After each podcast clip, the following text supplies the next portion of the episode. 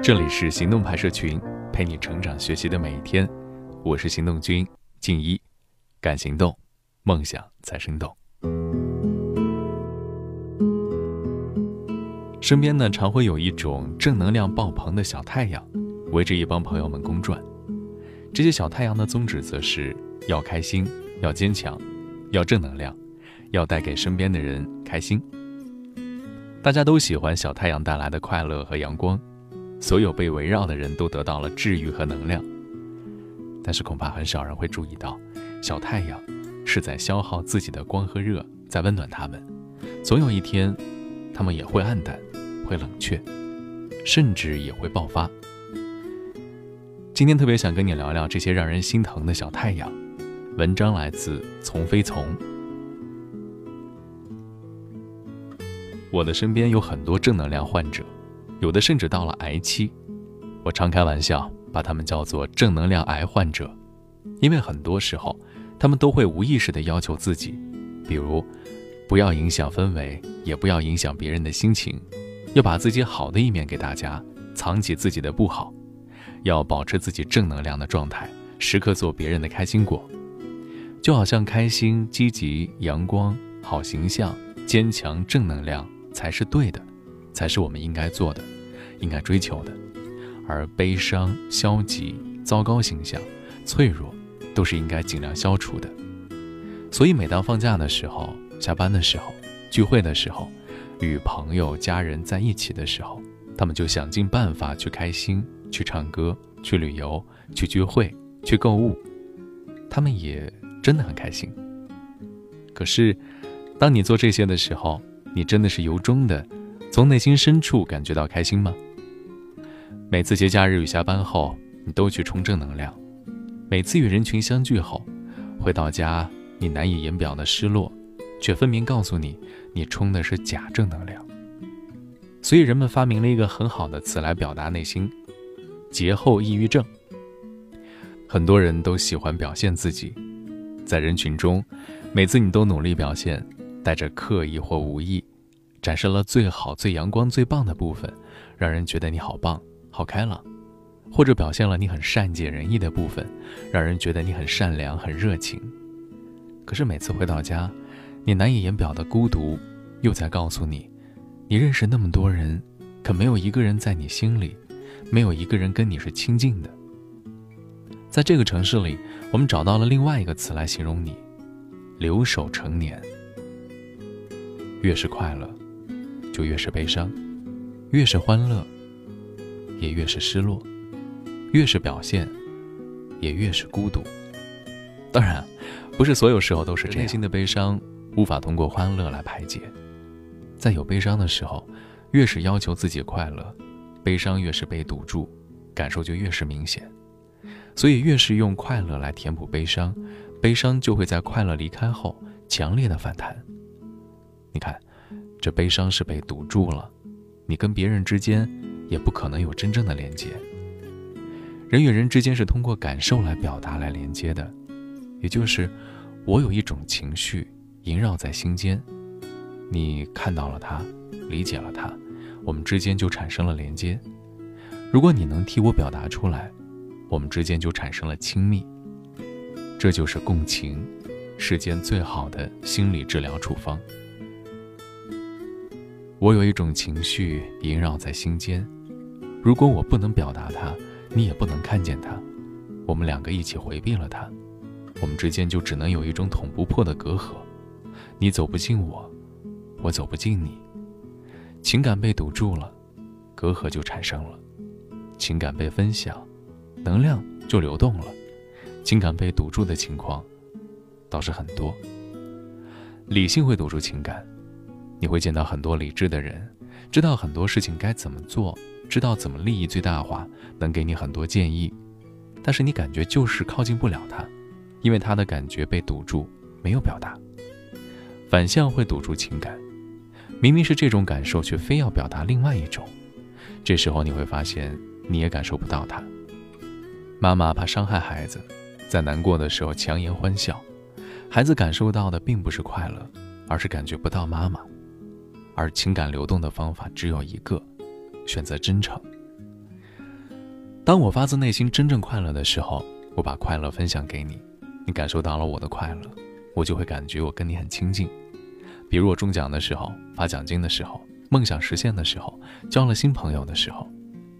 如果你被我的快乐感染，由衷的跟我一起快乐，替我感觉到快乐，我就会更快乐。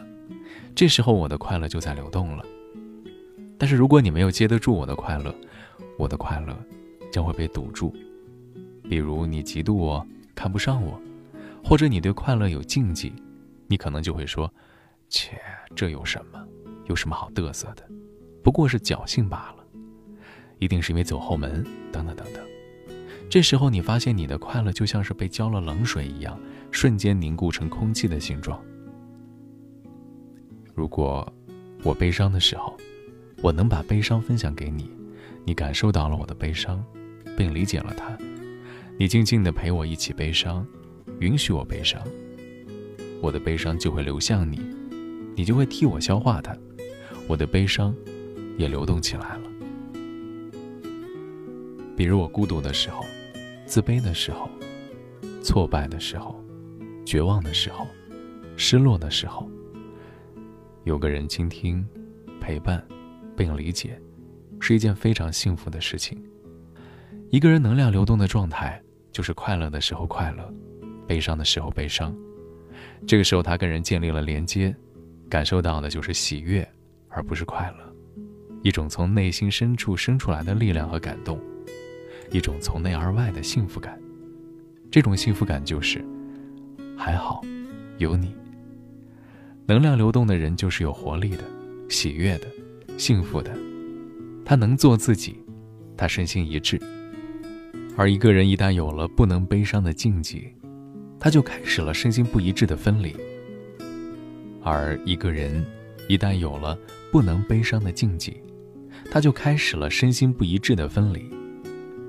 我们课里有个同学就是这样，来了啊就疯啊闹啊，就热情的帮助别人呢，让人感觉他真好。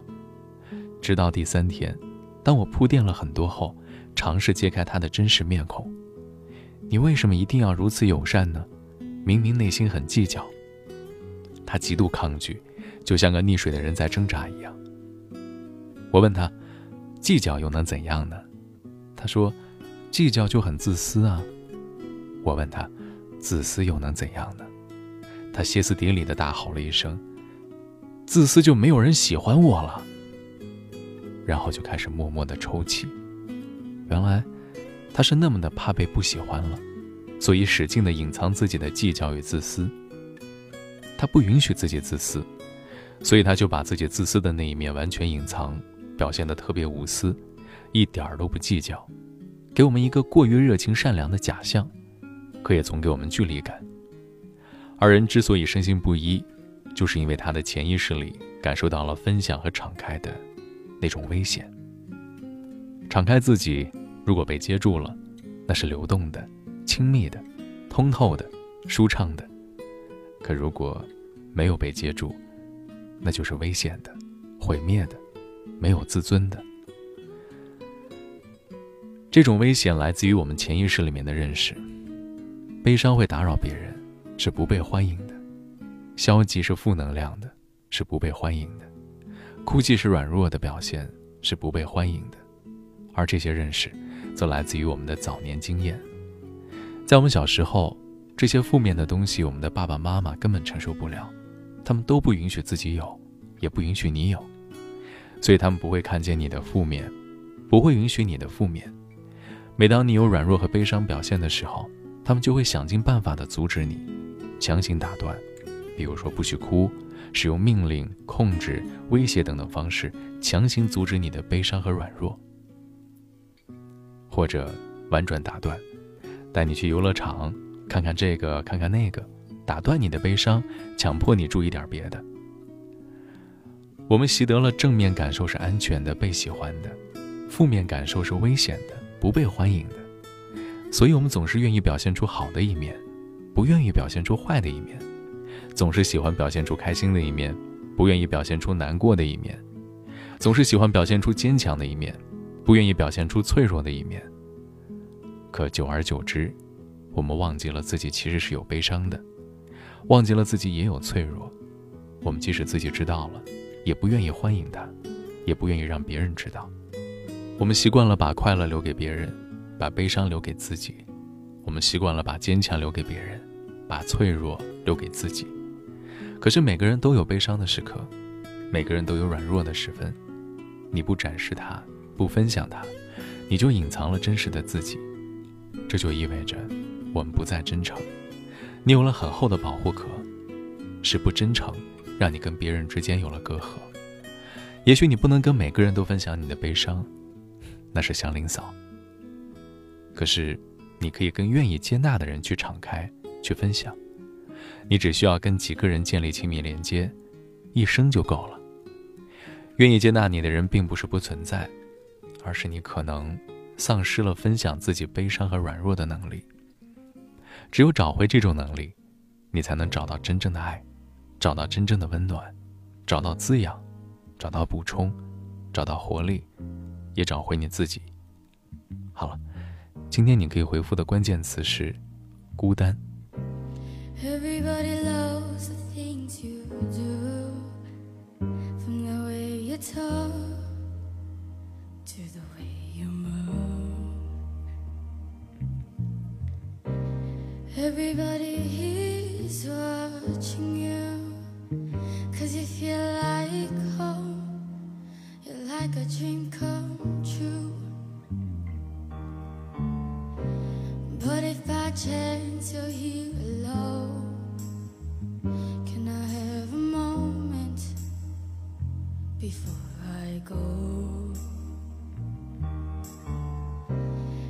I've been by myself all night long hoping you're someone I used to know.